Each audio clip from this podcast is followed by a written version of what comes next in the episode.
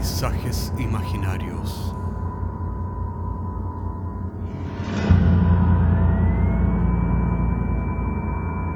Una producción Cortés Rojas.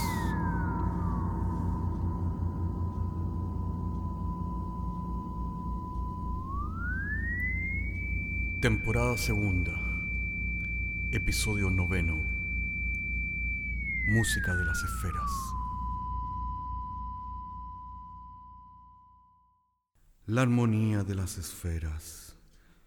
Una teoría pitagórica basada en la idea de que los cuerpos celestes, el universo está gobernado según proporciones numéricas que son armoniosas y que la representación geométrica del universo se rige por proporciones musicales.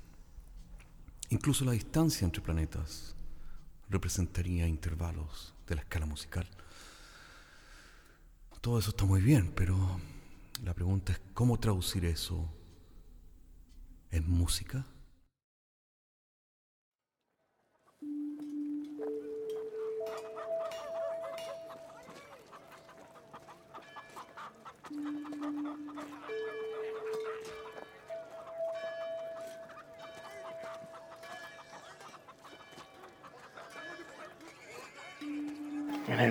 De los polvorientos caminos se vieron músicos transportados en carretas que venían de los diferentes reinos del continente.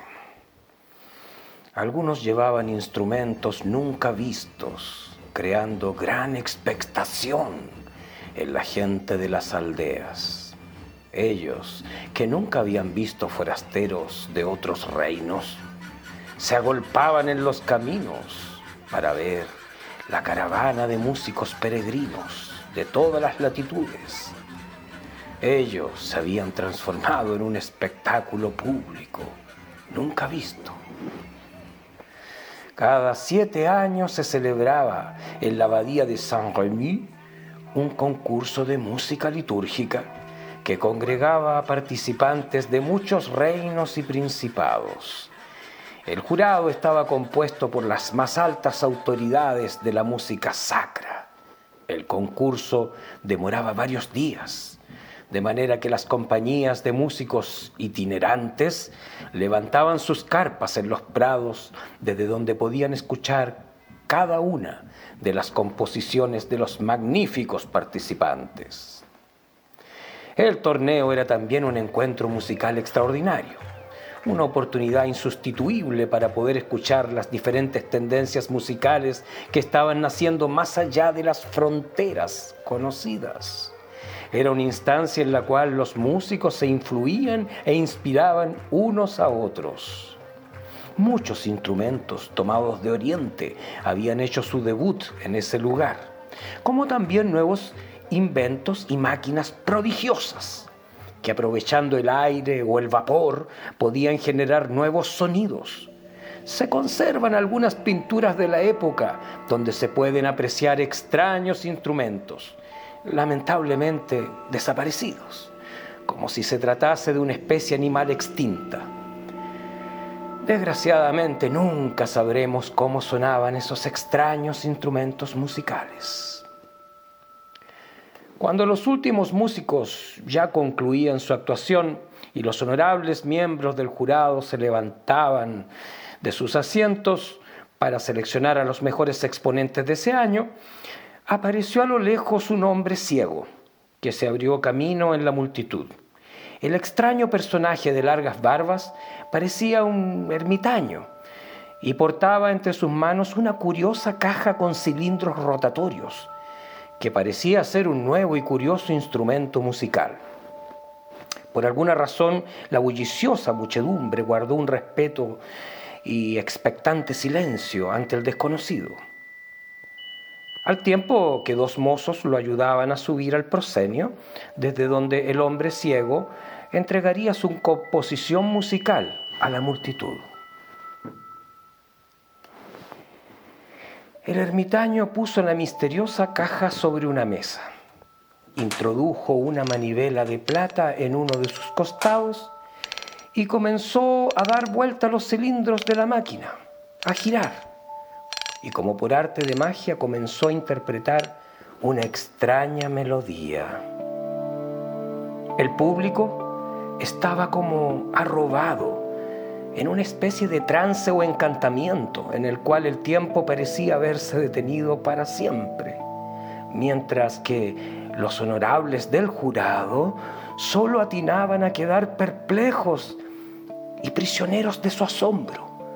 Y aunque ellos eran muy eruditos en las composiciones musicales, no acertaban a comprender los arreglos musicales de la melodía del ermitaño. Tan solo se quedaban petrificados, sin poder salir del encantamiento. Cuando la melodía cesó, los presentes continuaban en silencio como si nadie se atreviera a perturbar la magia que esa música había causado en sus corazones. Sin embargo, desde la multitud surgió la voz de un anciano monje, quien apuntando con su bastón al ermitaño comenzó a gritar, ¡Blasfemia! Yo te conozco, a mí no me engañas, Tú eres Abelardo de Carcasón, impenitente y transhumante. Tú has plagiado la música de Dios.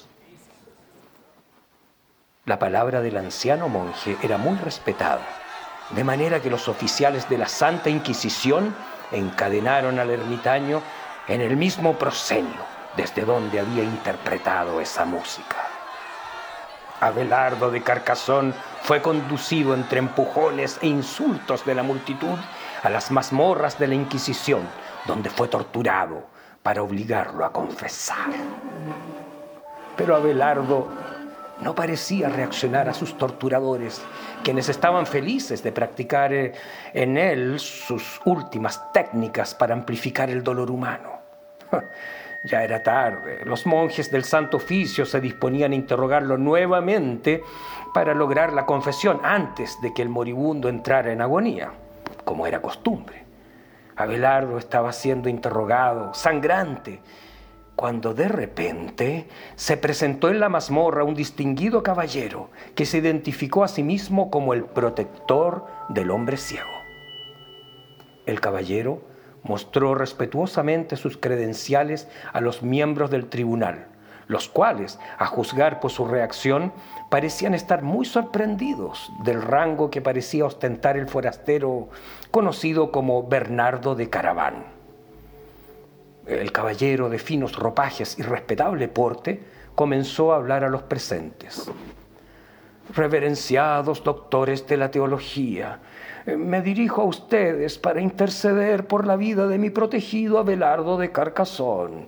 Como algunos saben, hice mi fortuna hace muchos años atrás fabricando los grandes relojes de las santas iglesias de las más importantes ciudades de la cristiandad. Y Abelardo ha sido mi ayudante por muchos años.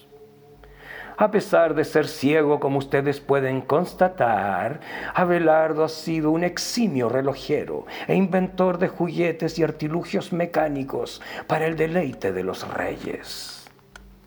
Abelardo y yo fabricamos los primeros cilindros rotatorios provistos de puntos en relieve, los cuales al girar presionan los diferentes dientes de un peine metálico, donde cada diente de este peine ejecuta una determinada nota musical. Abelardo y yo estábamos absolutamente fuera de sí con este sencillo descubrimiento, ya que entendimos que cualquier música podía ser escrita interpretada mediante pequeños puntos en relieve, ubicados en nuestros cilindros rotatorios. Al comienzo nos dimos a la tarea de transcribir las melodías más excelsas en estos cilindros, los cuales al girar podían interpretar la divina melodía sin necesidad de músicos. Con el tiempo fuimos acumulando diferentes cilindros en las estanterías del subterráneo de nuestra fábrica de relojes.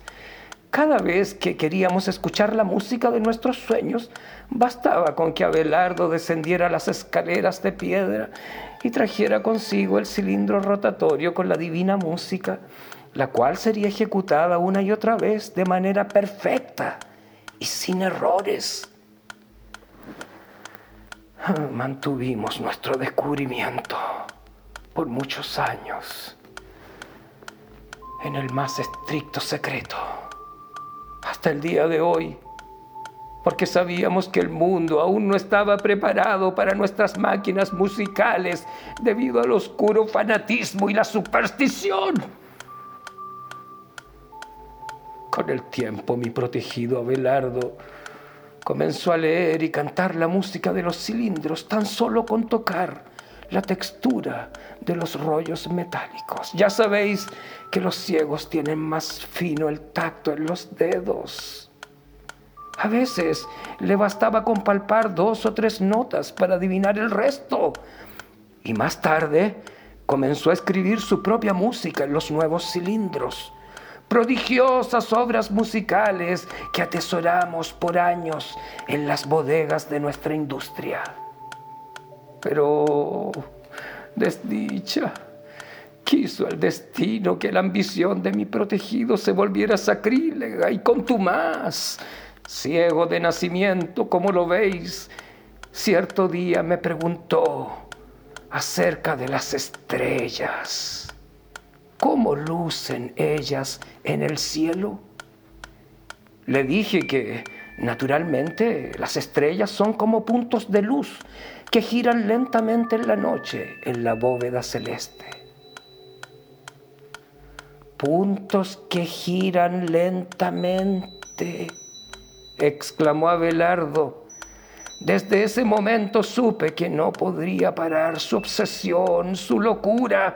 Abelardo no descansó hasta poder palpar el mapa del cielo con sus manos, con lo cual pudo figurarse inmediatamente el sonido de las estrellas.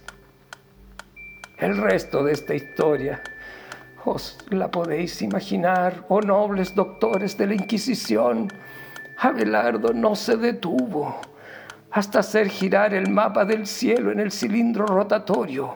Y esta es la música que habéis escuchado, la música de las estrellas, compuesta por el mismísimo Creador. De manera, oh miembros de la Santa Inquisición, que apelo a vuestra misericordia, oh nobles representantes de la Santa Iglesia, Abelardo, no lo juzguéis tan duramente.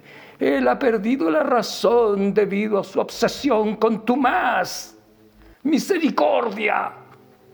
Abelardo solo ha querido escuchar la voz de Dios.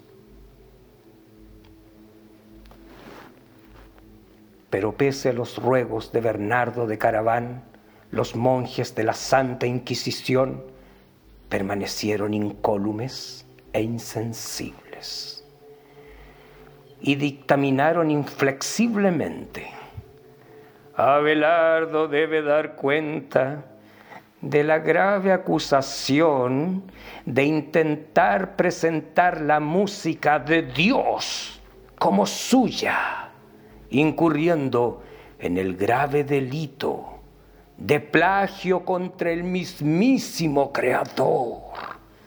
El nivel de su ofensa es tan grave e inconmensurable que su castigo excede las fronteras de nuestra imaginación. Esa tarde, en el centro del pueblo, se levantó una fogata en la cual Abelardo de Carcasón y su instrumento musical eran consumidos por las llamas, al tiempo que, desde no se sabe dónde, la gente del pueblo volvió a escuchar la música de las estrellas, mientras el rostro de Abelardo sonreía entre las llamas.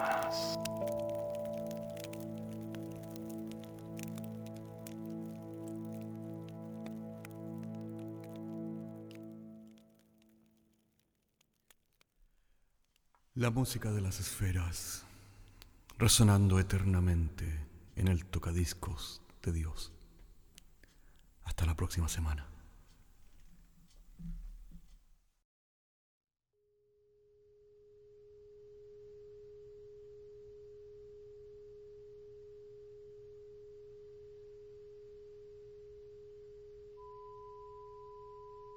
Paisajes Imaginarios es un podcast semanal que se distribuye con una licencia pública general. Puedes encontrarnos en iTunes, Spotify o donde quiera que escuches podcasts. Contáctanos a paisajes.caco.cl. Hasta la próxima semana.